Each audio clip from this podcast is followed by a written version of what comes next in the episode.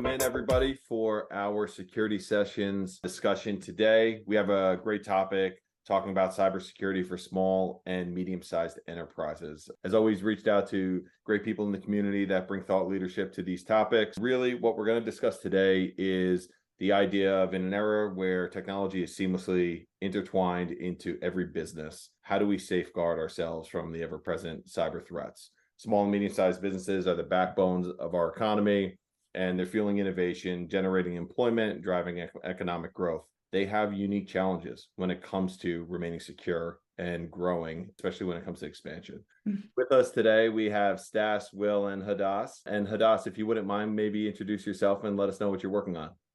Sure. I'm Hadas. I'm um, uh, the CISO at M1, which is a fintech based in Chicago. Uh, and I also do a little side hustle of uh, fractional CISO work for different businesses to just uh, help them, and actually uh, SMBs, not SMEs, but uh, help new companies kind of figure out what they need to do in order to get secure.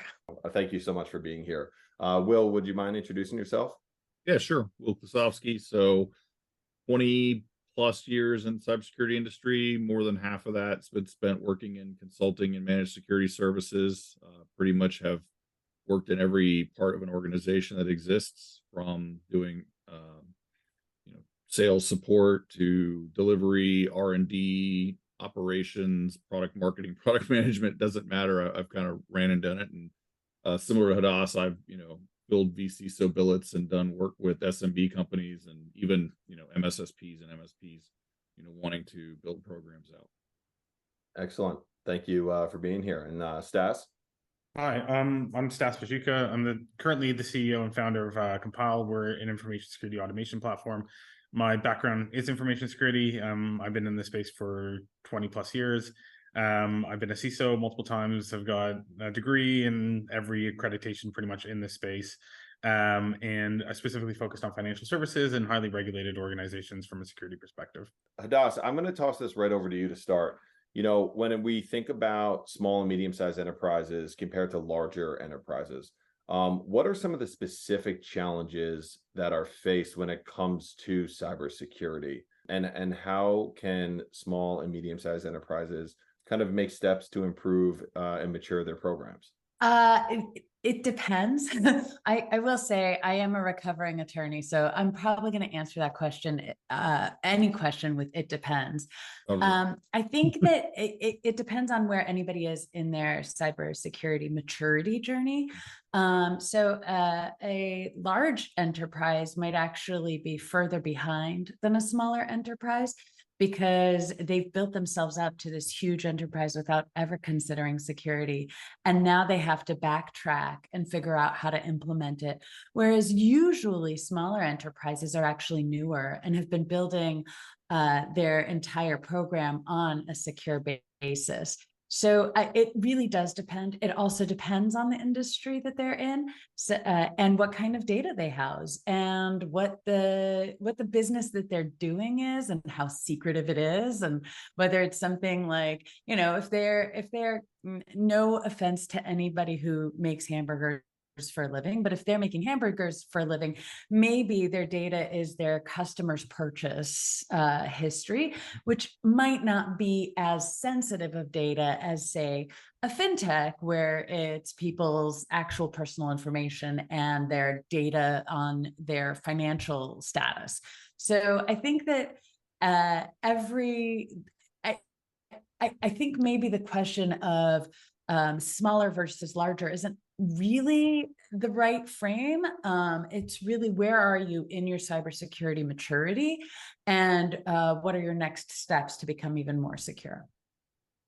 That's, it's, that's... it's interesting to like as, just as you say that it makes me think through that process having worked with both large enterprise and, and very small businesses um it's a lot easier i guess to well maybe not easier but um you know the the checklist is the same regardless of how big you are but maybe it's a little easier to work through when there's only 20 people at the company right uh well, when there's not, not only 20 people yeah. but but also less integrations, right? When you're just starting out, your environment isn't even going to be as large as say, you know, I mean the difference between uh some brand new startup that's just got a a, a few um servers in AWS or whatever versus mainframe. Nike, you know, it's going to be a much different uh, environment to try and build out security. Yeah, and like that cat's kind of already out of the box for for a lot of these organizations. So pulling it back in is super difficult.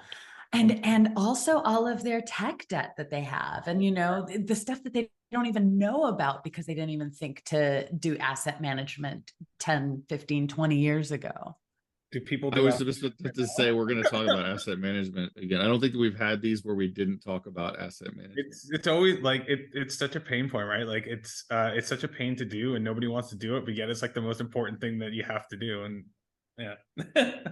Yeah. How can yeah, yeah. I, I, I think, I think, I think, uh, you know, as I think about this, and I understand what the three of you are, are getting to, right? Bigger, bigger kids, bigger problems, right? So the potentially a larger organization could maybe have larger problems, and that makes a lot of sense. But I think when you think about resources and maybe kind of buy-in from a financial perspective, potentially that small to medium-sized enterprise potentially could have some issues implementing um, a program or you know maybe it's just expertise that they lack in house so when you kind of look at it through that lens stas and maybe you could kind of uh, bring some context to this is the is the is you know lack of expertise could be a major vulnerability for an organization relying on consultants uh, or or third parties could be a challenge um, how in 2023 can these small to medium sized enterprises maybe strengthen their security program with maybe limited resources Um, yeah, absolutely. I think I think we're all pretty. I'm, I'm assuming we've all seen the Google ad now, the 750,000 employee shortage for cybersecurity. I mean, I, I think I see it every single day in one way or another. But um,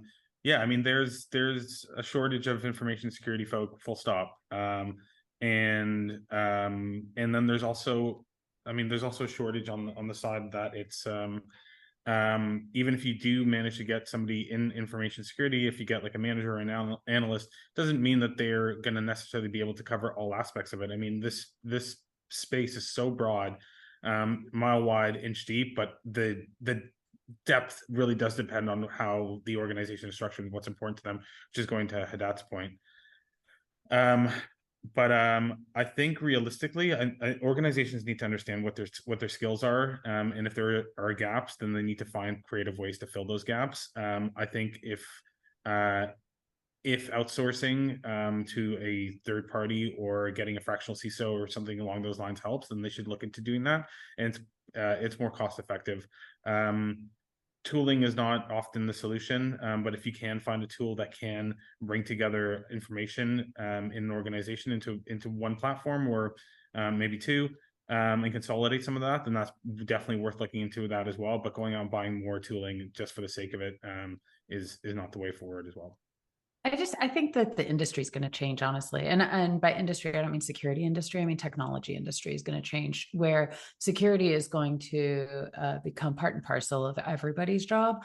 And so we're not going to be looking for security practitioners to secure our environment. We're going to be looking for uh, DevOps that have uh, security embedded in uh, their knowledge base. We're going to look for developers who understand security and understand uh, SAST and DAST as well, who are going to uh, understand that it is part of their job to behave securely and to code securely and to implement securely. And um, then security is going to be, and, and it's kind of how I build my programs anyway, especially in smaller environments, which is uh, the security department isn't what's providing security. We're providing security as a service to the company. So we are there for expertise when the easy stuff gets hard. We are there for um, when issues arise. How do we uh, deal with those and then take preventive steps for the future of those types of issues?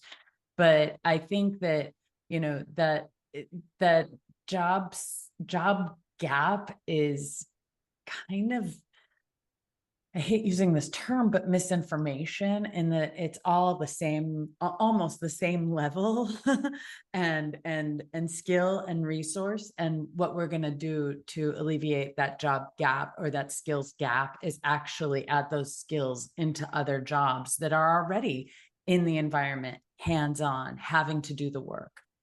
It's, I was having this conversation just the other day about what you just said, which, uh, you know, a lot of people get caught up in security has like their job is secure. Like it's, it's a security professional, we should be doing security. I was like, at the end of the day, let's take firewalls. A security person doesn't need to manage the firewall. The IT department manage it. The security group says how it should be managed, and then they audit it, right, to make sure it's being done that way. The same thing, you know, I mean, we can joke about how developers aren't taught to code securely. Um, you know, that's that's something we've been fighting for years. But if you, you teach them to, to to you don't have to employ a security coder or a dev person, um, but you define your SDLC to be secure. You put your DAST, SAST, your real time pen testing, all of that stuff. You build a program around it, and then you manage the program. And, to that point, you no longer have to.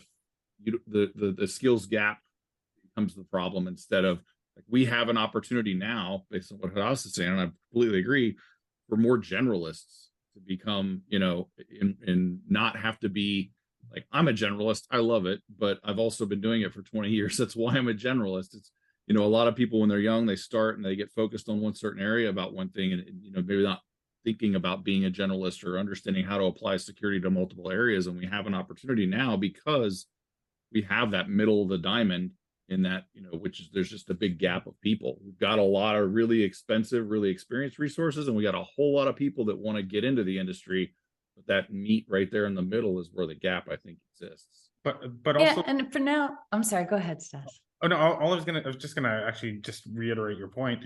Um, is that um, a lot of the times, like, a, or, people working in organizations don't often know the type of data that they're even interacting with, or the type of data that they that they have access to. Right? I mean, the amount of times that I've um, I've talked to developers um, in financial financial institutions that don't understand like the importance of like position data, for example, like they don't even know what it is, right? So they have no idea why they should be protecting it or what you know what they're looking at. And the same thing with like health records, or you know, if we look at um, uh, what happened with um, Cambridge uh, Cambridge Analytica, right, a few years ago, and like everyone was kind of like, oh, like what can they possibly do with like ninety, you know, ninety data points from Facebook, right? And it's like, turns out you can do quite a lot with it, like over, like over. Uh, you know, Remember, remember all those surveys you filled out about your favorite artist and your first car and, oh, hey, remember all those wallets of questions you have to answer to prove you are who you are? Yeah. security questions Well, Uh, um, yeah, I also think, uh, I, I do agree that there are, uh, especially for smaller companies, right? There's smaller company, smaller budget.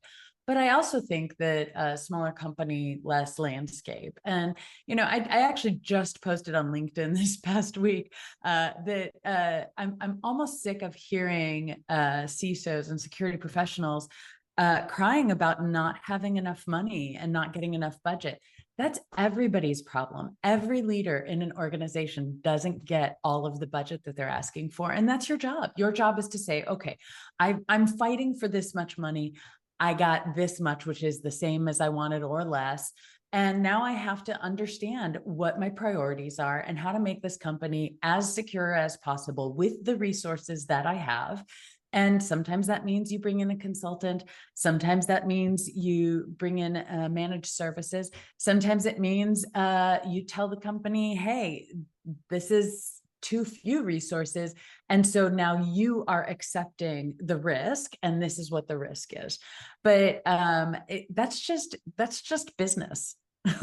Yeah. that's business, and that's and and if you want to be in the in the seat of a CISO, that means you have to understand the priorities of the business, how the business makes money, and where you fit in in the grand scheme of that so that you're protecting the company so that everybody has a job tomorrow. Yeah, and the risk appetite of that organization is super important to understand. Right. And most, most organizations, I mean, I've I've been in so many organizations where like the security uh, and the compliance teams are just so not well regarded because it's always computer says no, and they don't really understand what their what the business is and how they make money. Um, and it it always has you have to be very it has to be a reasonable level of security for the risk appetite of that organization, and so many people Right. don't Yeah, I, I preach that all the time, uh, to especially to those getting into the or, or those that like I think I did another podcast like on individual contributors versus CISO and, and leaders and like sort of the mindset. And you get a lot of um people, you know, not at the top who don't understand that and they're really unhappy because they don't get the cool tool they want or they don't have the, you know, they don't understand. Well, you know, at the end of the day, you know, the the the business's job is to sell their widget, whatever that widget is And not make to money do security. doing that. Yeah, and make money Right. doing it. Like it's not security. Like you're a byproduct. I've said this before. Um, one of my former colleagues coined it. It's security is airbags and seatbelts. It it shouldn't be sexy. It should just be what has to be done. It's just necessary, right? And how But that's not to say it can't be sexy. no, no, no. It can be sure, but uh, but you know the, the the thing I say is uh, you you get the security professionals who all feel like you know they're um you know SEAL Team Six and doing Black Ops and all of this really like they're they're super and then they're angry. Rangers. Nobody pays any attention to me. Like, all right, like- go go back to your corner. yeah, it's like it's cool and all, but not really. Like the company you work for, you know, their job is to pipe, you know, pump gas from here to there, or their job is to, you know, hold your money in a place. So, so when you need to buy something, it's there. It's not to, you know, uh, Yeah. feed your ego. Hadas, I, I'm curious how you think about this because I think that's a really interesting kind of viewpoint, right? Uh, the, the there may be a uh, security gap of professionals right now, but maybe how we fill that is actually just training up some other positions, right? And, and I and actually I I really like that kind of thought. That makes a lot of sense to me. But how do you how do you think about overall security uh, and awareness training in an organization? Um because there's i haven't really seen anything and please let me know if there is something great. I haven't seen anything great that really kind of helps not like just check the box like hey we ran the program and the person passed but like kind of raise the level in an organization um to understand why it's so important. How, do you think about that? Yeah, I have some really strong opinions about security awareness and in a, to company. hear. Um, my first is, can we please stop phishing internally? It's such a waste of time, and it makes every single one of your employees hate you. Um, it's uh, they feel like they're being tricked by their own security department. Um, they don't think it's funny. They don't think it's clever. Stop it. Um, what you can do though is reward people for pointing out whatever they think is a security issue and then blog about it, announce it, make everybody aware that A, this wonderful person pointed out this potential security issue and isn't that great? Everybody's job is to keep us protected. So reward that out loud. Um, and then don't embarrass anybody. Um like if uh, if if somebody either report something that's not a security issue don't poo poo it like still celebrate that they've reported it um, if somebody's made a mistake and has created a security issue in your environment it's totally okay to reward that person as well for being clever enough to help us prevent that from ever happening again. As long as that person isn't a repeat offender over and over and over again, like you shouldn't. Security is hard, man. There was this. I went to this. uh um Oh, whatever, like security seminar or something. I want to say seven years ago. It was definitely pre-COVID. And one of the uh, people who spoke was talking about his security company. And I'm not going to name the company, but I'm going to tell you it is one of the top, like, well known names in security. And he was saying that they had had a security awareness uh, training, like, they had their annual security awareness training. And one week later, they did a phishing test in the in the company. And this company's main job is to provide security and security awareness for others. And they failed at 60%. That is a company whose main focus is security, and they failed a week after their security training. So, what does that tell me? That tells me that anybody can fail security tests and anybody can fail uh, meeting their security requirements. And so shaming people is not the way to go about it. The way to go about security awareness is make sure that you have as much uh, and as good of automation as you possibly can in your environment so that Your people don't have to worry uh, about clicking links because they're going to click the links. Um, that you have enough monitoring in your environment so that if they click those links and your automation uh, doesn't catch it, your monitoring does. Um, and then uh, teach people to be kind but skeptical um, everybody at your company wants to help. They want to help their fellow employees. They want to help your customers. They want other people to feel comfortable and confident to be able to do their job or to get whatever services your company offers. So it, they're going to be kind. They are going to be kind to each other, but they should still be skeptical. Oh, I want to help you, but I still need to know who you are. yeah, I, I use that when I do training uh, all the time. Like they're going to identify with you personally. And a lot of times people aren't do you know the, the, the people who are like I said they're they're not internal they're not insider risks trying to steal espionage your data out. They're just trying to be nice and help the next you know help this person that called them but they do need to have that that level of skepticism. I will say I though i have to... I, I have seen some i have seen improvements i think. You know we've gotten past the the days of where um, doing a one 30 minute session each year is not you know we, we all know you have to train regularly yep. and it has to be entertaining it has to be engaging and that could be a bunch of different ways right so there's ways that you can actually and i love the idea of celebrating the you know the the victories for everybody right and so one of the ways i train is i see what's going on in the news you know i look mm-hmm. at security news ars technica and and like all of it like all all of the different threat mags and anything that is pertinent to my industry i will call attention to it in our slack channels and write a little blog or write a blog in Confluence and say, hey, did you guys hear about this amazing security thing? And say it in a, a language that people understand right. it. So it's not super technical. And just say, this is what happened. This is how it happened. This is how you can protect it. M1 or whatever company that uh, you know I'm doing this for from this happening in our environment. And so it's like ripped from the headlines but it's still education without and we still do the security awareness training. It's obviously still required but i just don't think that that's as helpful as uh, calling attention to real world incidents that can resonate with the people who work for you. Right. And to Stas's point though it's great to use that data that hey if i got a bunch of information about you know your facebook profile or you know people like we we found you know uh we found a bunch of titles and email addresses who cares? Well who cares?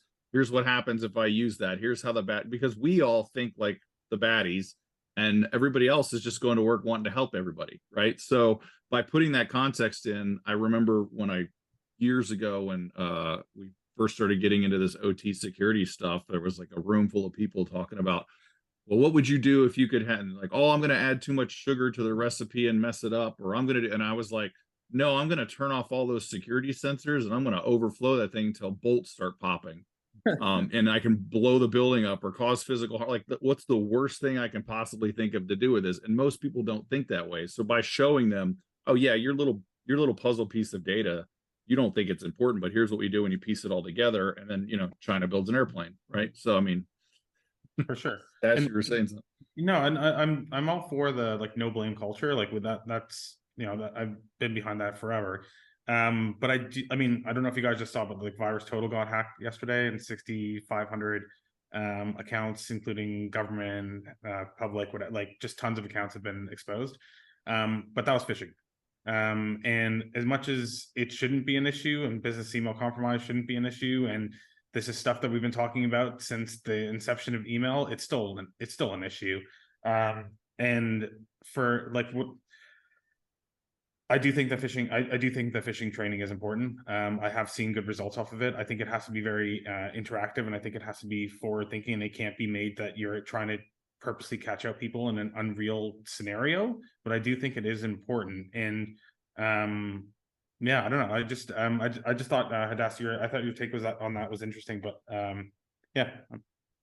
Yeah, I still, I still think that like phishing your employees is just, it causes a bad taste in their mouth. And um, there are ways to teach people about phishing that isn't, and I am phishing you. Um, there's, uh, oh, I'm not gonna, I think it's seven security habits. Uh, I'm gonna look it up, but there's an excellent book that talks about like what to do uh, and how to teach uh, security uh, better in your environment Mhm. um, so that y- you can uh, you can still teach about phishing and prevent phishing like one of the things is like um, when you're when you're reading email uh, frown and that's so it sounds so silly but if your fr- if your facial expression is one of skepticism or or grumpiness i guess then you are going to be more skeptical when you're reading your email and not trust it as much um, it- it- you teach people not to open emails uh, from outside sources after lunch because they are more likely to just go through the process without thinking through it um, at the end of the day. Um, so all of these different uh, habits that you teach people are going to be better than sending them uh, really savvy phishing uh, tests because realistically it we're no longer getting emails from Nigerian princes that are misspelled. The, the phishing lures are so much more sophisticated that even highly uh, skilled and technical and secure aware professionals are are not Right. are not bypassing the phishes, right? Like they are they are getting phished. And so You're- sorry, go just- ahead. I was gonna say you're bringing up a great point that I think it is worth highlighting because everything you're saying is spot on, and but there's something there's something to this that I think a lot of organizations don't have, and that is somebody to actually do the education.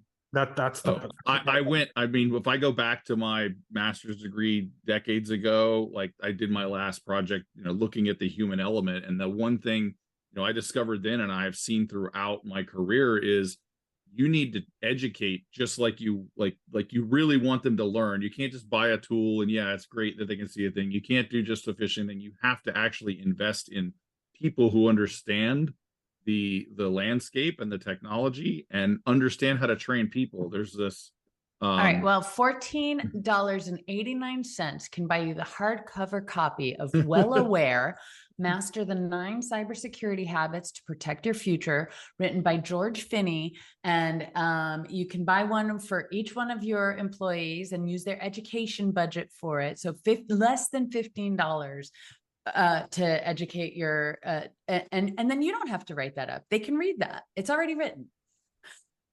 It's interesting because it, it seems like what I think in different ways, and uh, please correct me if I'm wrong, but it seems like what where we're landing is kind of in 2023, and as we go forward, we're we're no longer in a place where like security can just kind of make a visit once a year, um, kind of run, run your test and then leave the organization. There has to just be a an attempt, and maybe there's multiple ways to do this, but to lay, raise the level and and implement a bit of a security culture throughout your organization and until i guess uh you know employees understand that you know they really do play a big part in this um that that's where maybe some vulnerability c- can be had. Will i thought you brought up a great point.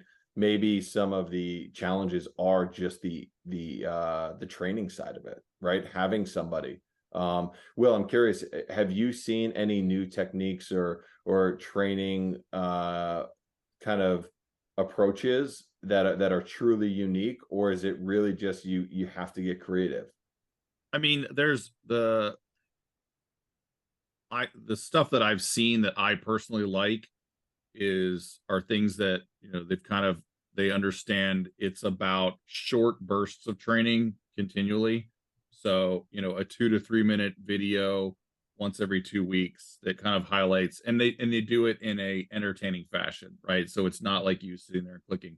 Also, uh, and I've worked with a couple companies where we do gamification of this kind of stuff. So, hey let's teach you what these you know what these words mean and how this is done and then we're going to put you in a, a scenario where you get to be the secret squirrel you know seal team guy and and and and choose how you would ha- how you would get in and and and work through that so i think those interactive things i've even done personally um, a uh, essentially like a, a D&D session um, where you know I run through different characters. We say, hey, here's the types of, and you educate them on personas of different types of attackers, and you let the the users pick who they want to be, and then okay, now how do you want to what choose your target, and then they helps them get into that mindset. So I think there are more ways to to be uh, more effective and more interactive.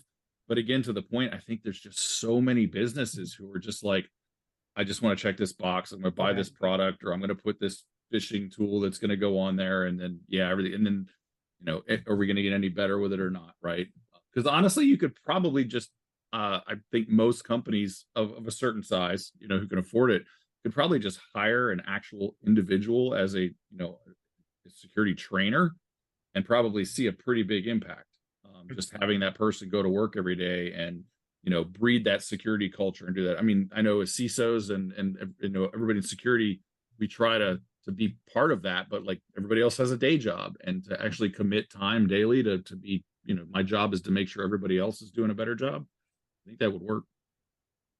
I've, I've seen dedicated roles for security training um, and business change in, in organizations for sure um, it is it, it's it's very subjective as well, right? I mean, it's also the tolerance of the organization. Like I've seen so many come, I've seen so many organizations that have slowed down their awareness training just because the you know they can't get the language right or like their the eyes in the wrong place or like you know whatever um and it really just hint like you kind of just lose lose the point of the whole of the whole thing and um yeah, I don't know. It's it's a it's a it's still I think it's still very difficult. I, I don't know. I think that's all harkens back to the first question where we talked about how we do more with less. And the answer is you make sure that everybody knows that part of their job is yeah. to be security. And um, you spell that out for them in their job description and you explain to them exactly what being secure means. And I, it, it like anymore to me, it feels a lot like um, you know, security training is a lot like the HR training we had in the 90s,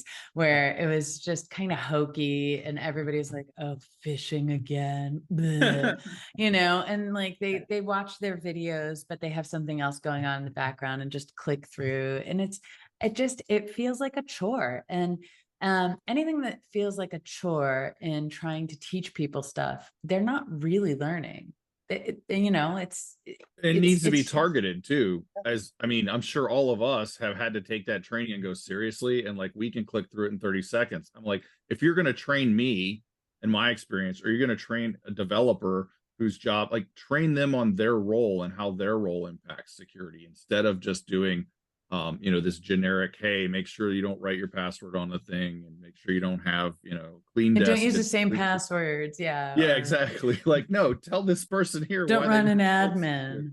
Yeah.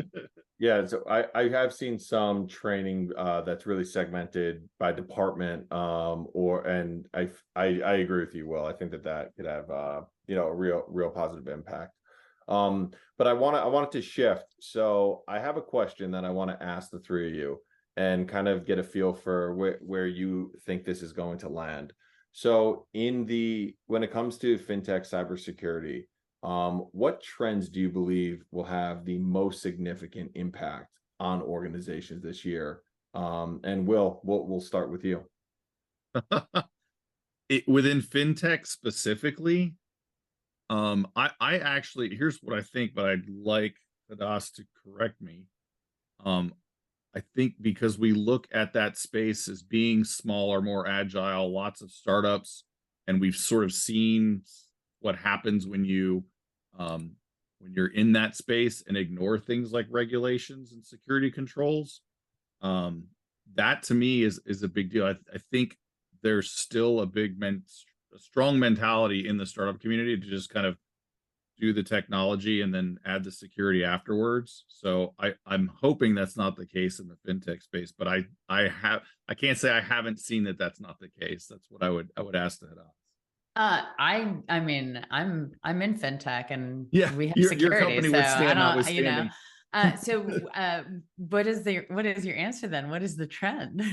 well, I, I think I think the I think the you know the the regulations that are that are going to be impacting those businesses and whether or not they actually comply and do the right things they should be Yeah, I don't know. I um I like there there are regulations already and I would tell you honestly my my experience with those regulations and this is not just in fintech this is in every industry I've been in that is regulated by especially a governmental body.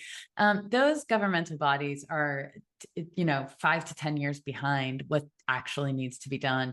And so yeah, I guess it's I suppose it's okay uh to like enforce it for people who aren't paying attention. But i think most startups are with engineers now who know the necessity of security. And so i just i, I feel like the regulatory stuff is actually just um uh mm, sometimes security theater instead of real security. Um, for me i would say it's going to be somewhere between uh, AI stuff and zero trust. You know, um, zero trust, of course, is going to be prevalent in every industry. And the more you can do that in your environment, the better off you are. And especially if you're a startup and you start building from Yeah, there. start from the ground to- one. That's the best Yeah. way to do it. um, instead of having to retrofit, you're just going to have a more secure environment that is going to have uh, uh, issues impact it less because of the zero trust. Um, and then I say AI powered threat detection because um, I, I've also heard of um, uh, different companies getting hit with AI powered threats.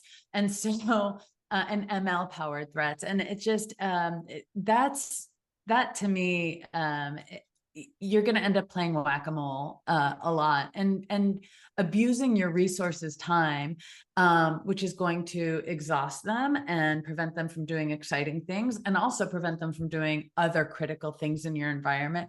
And so if you're not uh, leveraging ai and ml um, for threat detection uh, or for creating um, different uh, different security uh, capabilities in your environment you're going to be so far behind especially even three years from now. So um, i know everybody's afraid of having ai and in their environment and, and they have a right to be especially because of the the data leakage that you're going to have in your environment if you don't um, uh, monitor that. Um, but if you think that you're preventing your people from using AI in your environment, you aren't. So you should find a way to embrace it so that people use it um, carefully um, and uh, find a way to have your, especially developers who are, you know, geeks and love solving problems, um, find new and creative ways to use it to uh, um, bolster your security program. Yeah, we if, as somebody working in MSS for a long time, ML and AI has been decades. You know, for we've been using that and trying to make it make it better, and we've just hit that exponential shift now where it's just really, really valuable.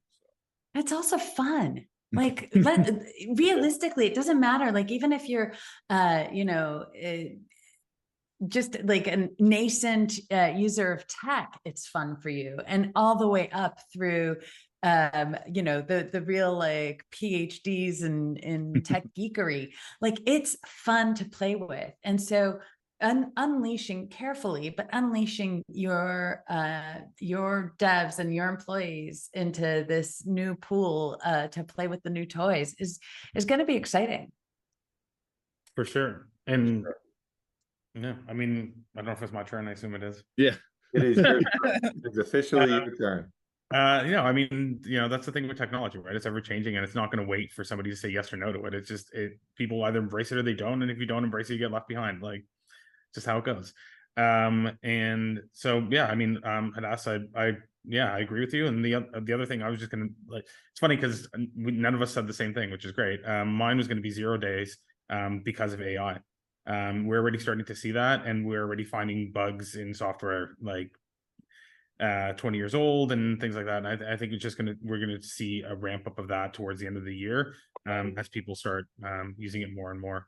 Um uh, that would be my prediction.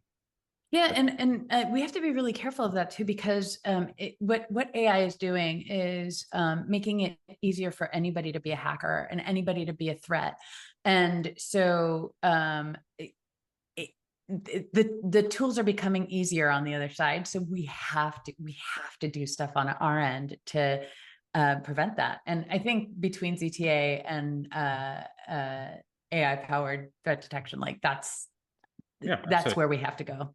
Absolutely.